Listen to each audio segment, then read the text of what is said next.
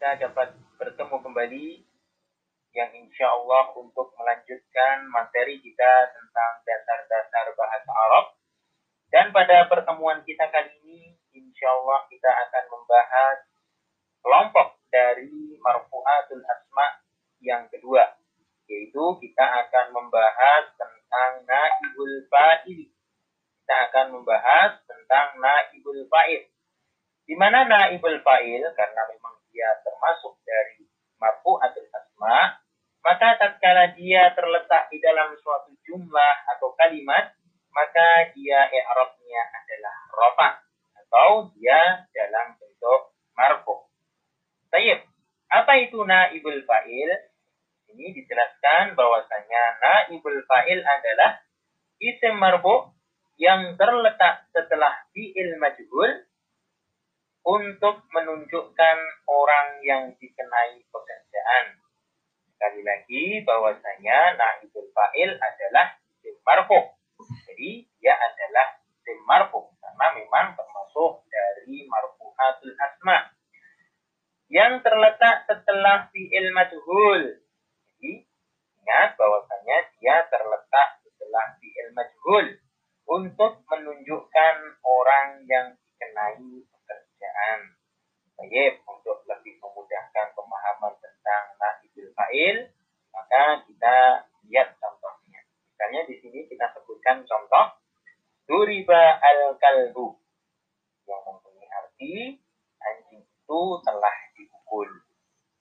Kita akan telah membahas tentang fi'il-fi'il majhul serta bagaimana cara pembentukan fi'il majhul dari maklumnya sehingga saya kira tidak ada masalah dalam menganalisa suatu fi'il apakah dia itu maklum atau majhul. Kita perhatikan di sini duriba dia adalah fi'il majhul yang mana dia kelompok dari fi'il madi. Baik, duriba al-kalbu. Kita perhatikan al-kalbu dia adalah isim marfu dan dia terletak setelah fi'il majhul. Maka al-kalbu di sini dia dikatakan sebagai naibul fa'il karena dia memang isim marfu yang terletak setelah fi'il majhul. Baik, kemudian contoh yang lain kita ambilkan dari bentuk fi'il mudoriknya. Kita jadikan majhul. Contohnya kita ambil yuktabu ad-darsu. Kita lihat di sini ad-darsu dia adalah isim marfu dan dia terletak setelah fi'il majhul. Karena itu, maka ad-darsu dia dikatakan sebagai naibul fa'il. Baik, sebetulnya sebelum kita membahas lebih jauh tentang naibul fa'il, perlu kami sampaikan bahwasanya apabila kita telah memahami dengan baik pembahasan kita tentang fa'il, maka insya Allah kita akan mudah di dalam memahami tentang naibul fa'il karena naibul fa'il ini mempunyai ketentuan-ketentuan yang mirip dengan ketentuan-ketentuan dengan ketentuan-ketentuan yang ada pada fa'il. Makanya dinamakan dengan naibul fa'il, mengganti dari fa'il. Nanti insya Allah kita akan lihat bagaimana kemiripan tentang naibul fa'il dengan fa'il. Baik, kita akan membahas tentang ketentuan-ketentuan naibul fa'il. Baik, Ketentuan yang pertama di sini kita perhatikan yang pertama bahwasanya naibul fa'il merupakan isim marfu. Jadi naibul fa'il dia merupakan isim marfu. Jadi apabila kita menemukan ada isim mansub atau ada isim majrur, maka dia bukanlah sebagai naibul fa'il. Karena memang naibul fa'il dia adalah isim marfu.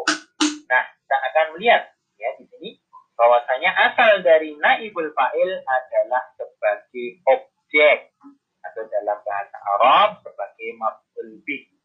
Jadi ingat bahwasanya naibul fa'il dia asalnya adalah sebagai objek yang mempunyai i'rab nasab. Jadi kalau dalam bahasa Arab itu objek atau maf'ul itu mempunyai i'rab nasab. Jadi asalnya bahwasanya naibul fa'il itu adalah objek atau maf'ul yang i'rabnya adalah nasab. Nah, tatkala fa'ilnya dihapus, karena kita lihat bahwasanya tatkala suatu fi'il dijadikan majhul, maka fa'ilnya kan dihilangkan atau dihapus. Nah, fa'ilnya dihapus, maka maf'ul bih menggantikan posisi fa'il. Jadi, di sini tatkala fa'ilnya dihapus, maka maf'ul bih tersebut menggantikan posisi fa'il. Karena tadi fa'il ya i'rabnya nas, i'rabnya adalah rofa, maka tatkala dia digantikan posisinya oleh objek tadi, objek tadi, maka dia berubah menjadi rofa, mengikuti fa'ilnya. Yang ini nanti dikenal dengan sebutan naibul fa'il. Makanya dinamakan sebagai naibul fa'il, pengganti dari fa'il. Jadi asalnya sekali lagi dia adalah objek, kemudian tatkala fa'ilnya dihapus, dia menduduki posisi fa'il yang i'rabnya adalah rofa, kemudian berubahlah ya yang awalnya objek tadi dia mengikuti i'rab dari fa'ilnya kan rofa jadi dia ikut rofa nah tatkala sudah berubah rofa maka dia dikenal dengan naibul fa'il contohnya misalnya kita perhatikan supaya jelas ya mungkin bulat-bulat ya contohnya misalnya di sini Nasara Zaidun Muhammadan kita perhatikan di sini Zaid telah menolong Muhammad. Kita perhatikan di sini fa'ilnya adalah Zaid. Dia adalah sim marfu. Ya, dan kita perhatikan di sana ada maf'ul bi atau objek yaitu Muhammad dan kita lihat i'rabnya adalah nasab. Nah, tatkala fa'ilnya dihapus, tentunya tatkala fa'il dihapus, fi'ilnya harus dirubah menjadi bentuk majhul. Baik, tatkala fa'ilnya dihapus, maka menjadi nusira Muhammadun. Nah, kita lihat di sini Muhammadan yang awalnya dia adalah nasab, kita perhatikan dirubah menjadi majhul, maka Muhammadan berubah menjadi Muhammadun. Nah, di saat itu Muhammadun dia tidak kita katakan lagi sebagai objek, namun kita katakan Muhammadun dia sebagai naibul fa'il yang i'rabnya adalah rofa atau dia dalam bentuk marfu. Baik, saya kira dapat dipahami bahwasanya sekali lagi naibul fa'il itu dia merupakan isim marfu. Baik, itu ketentuan yang pertama. Kemudian ketentuan yang kedua, ya kita akan bahas ketentuan yang kedua. Bahwasanya naibul fa'il harus diletakkan setelah fi'il. Kita perhatikan. Jadi, naibul fa'il dia diletakkan setelah fi'il. Nah, apabila ada isim marfu yang terletak di depan atau sebelum fi'il, maka dia bukan naibul fa'il. Karena memang naibul fa'il itu isim marfu yang diletakkan setelah fi'il. Contohnya misalnya kita buat contoh Muhammadun Nusra. Muhammad itu ya ditolong. Kita perhatikan di sini Muhammadun walaupun dia marfu dan dia orang yang dikenai pekerjaan akan tetapi tidak kita katakan Muhammadun sebagai naibul fa'il. Kenapa demikian? Karena dia tidak terletak setelah fiilnya. Baik. Kemudian ya. Lalu mungkin ada pertanyaan mana naibul fa'ilnya? maka naibul fa'ilnya adalah berupa domir mustatir yang terdapat pada fi'il nusiro yang takdirnya adalah huwa. Kita akan telah belajar ada fi'il-fi'il yang dia mengandung fa'il. Maka di sini tatkala fi'ilnya kita rubah menjadi majhul, maka sana juga ada fi'il-fi'il yang dia mengandung naibul fa'il. Tatkala bentuknya adalah majhul. Maka di sini nusra dia mengandung domir mustatir dia mengandung domir mustatir dan naibul fa'ilnya adalah domir mustatir tersebut yang terdapat pada fi'il nusira yang takdirnya adalah gua. Baik, kemudian ketentuan yang ketiga, fi'il yang dipakai adalah fi'il majhul. Saya kira sudah jelas dari definisinya sudah dapat dipahami Sehingga manakala kita mendapatkan suatu fi'il maklum, maka kalau ada isim marfu setelahnya dia bukan sebagai naibul fa'il, dan tetapi sebagai apa? Dia sebagai fa'il. Contohnya misalnya Daba. Contohnya misalnya di sini diperhatikan Dabaha Muhammadun al-Baqarah. Ini Muhammad menyembelih sapi. Kita perhatikan Dabaha merupakan fi'il maklum. Jadi Muhammadun dia bukan sebagai naibul fa'il karena fi'il yang dipakai bukan fi'il majhul akan tetapi maklum. Tadi lagi kita telah belajar tentang perbedaan dari fi'il maklum maupun fi'il majhul. Kita telah membahas tentang bagaimana pembentukan fi'il majhul dari maklumnya. Ya, saya kira tidak dapat dipahami dan antum semuanya saya kira sudah dapat menganalisa ini termasuk fi'il maklum atau majhul. Baik. Kemudian ketentuan yang keempat bahwasanya fi'il yang dipakai harus selalu dalam bentuk Ya, sebagaimana pada fa'il. Karena sekali lagi saya ulang bahwasanya naibul fa'il itu ketentuan-ketentuannya mirip dengan fa'il. Hanya saja kalau fa'il menggunakan fi'il maklum, tetapi kalau naibul fa'il yang menggunakan fi'il majhul. Baik. Di ketentuan yang keempat ini, fi'ilnya harus selalu dalam bentuk mufradnya. Walaupun naibul fa'ilnya misalnya sama. Contohnya misalnya, Utila al-kafiru yang mufrad, fiilnya juga mufrad. Nah, perhatikan misalnya naibul fa'ilnya kita rubah jadi musanna. Kutila al-kafirani. Nah, kita lihat fiilnya dia juga tetap mufrad. Kemudian misalnya kita rubah jadi jamak, sama ya. Kutila al-kafiruna. Ya, ketentuan ini penting, maka hendaknya diperhatikan. Baik, kemudian ketentuan yang kelima. Bila naibul fa'ilnya mudakar, maka fi'ilnya mufrad mudakar. Bila naibul fa'ilnya muannas, maka fi'ilnya mufrad muannas. Atau dapat kita katakan kalau naibul fa'ilnya dia muannas, ya fi'ilnya diberi tanda takhir. Itu saja. Contohnya misalnya Nusira Muhammadun. Ini Muhammad dia mudakar. Maka fi'ilnya juga mudakar. Nusiro. Dia untuk mudakar.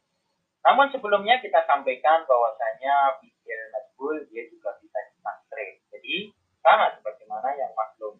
Jadi kalau nusiro kita bisa katakan nusiro, nusiro, nusiru, nusirat, nusirota, nusirna dan seterusnya. Baik. Kemudian misalnya naibul fa'ilnya kita ambil yang perempuan. Nusirat Maryamu. Kita perhatikan Maryam di sini dia adalah muannas. Maka fi'ilnya juga mufrad muannas. Nusirat. Kita lihat ada tanda taksisnya yaitu tak yang disukun yang terletak setelah fi'il mati. Baik, kemudian misalnya untuk fi'il mudhari Contohnya misal di sini yutrabu Muhammadun. Kita perhatikan ya naibul fa'ilnya mudakar maka fi'ilnya juga mufrad mudakar. Kemudian kita misalnya kita ganti dengan Maryam ya naibul fa'ilnya kita ganti dengan Maryam tutrabu Maryamu. Ya fi'ilnya pun dia bentuknya mufrad muannas. So kita beri tanda taknis letak yang yang diletakkan awal dari fi'il mudhari. Baik, ketentuan yang keenam.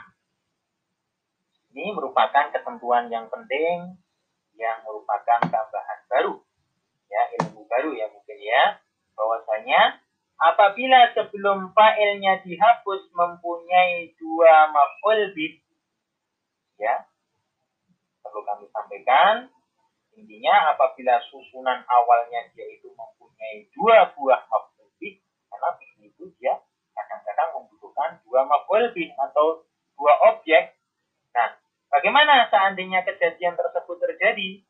Nah, maka setelah failnya dihapus, maf'ul bih pertama menjadi naibul fa'il sedangkan maf'ul bih kedua tetap mansub sebagai maf'ul bih.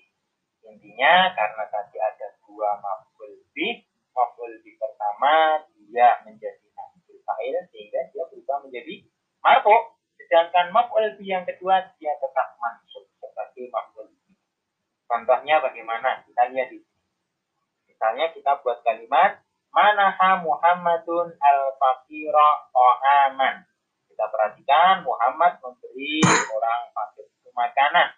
Kita perhatikan di sini fi'il manaha dia membutuhkan dua buah maf'ul yaitu al-fakira dan ta'aman.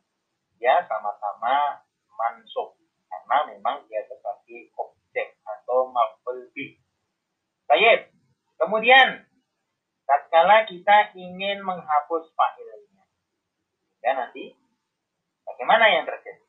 Nah, tatkala fa'ilnya dihapus, maka fi'ilnya harus dirubah menjadi bentuk masbul. Itu sudah kita pahami. Karena tatkala fa'il dihapus, fi'ilnya berubah menjadi masbul. Nah, kemudian maf'ul bih pertama, yaitu apa? Al-fakirah berubah menjadi naibul fa'il sehingga i'rabnya menjadi rofa. Adapun maf'ul bih kedua yaitu aman tetap mansub sebagai maf'ul bih sehingga kalau kita jadikan kalimat baru bagaimana? Seandainya kita sudah hapus fa'ilnya dan kita jadikan fi'ilnya bentuk majhul, maka bagaimana? maka menjadi muniha al-fakiru ta'aman. Ini al-fakiru dia adalah sebagai naibul fa'il dan dia marfu karena asalnya dia adalah maf'ul yang pertama. Sedangkan ta'aman dia tetap mansub. Mansub sebagai ob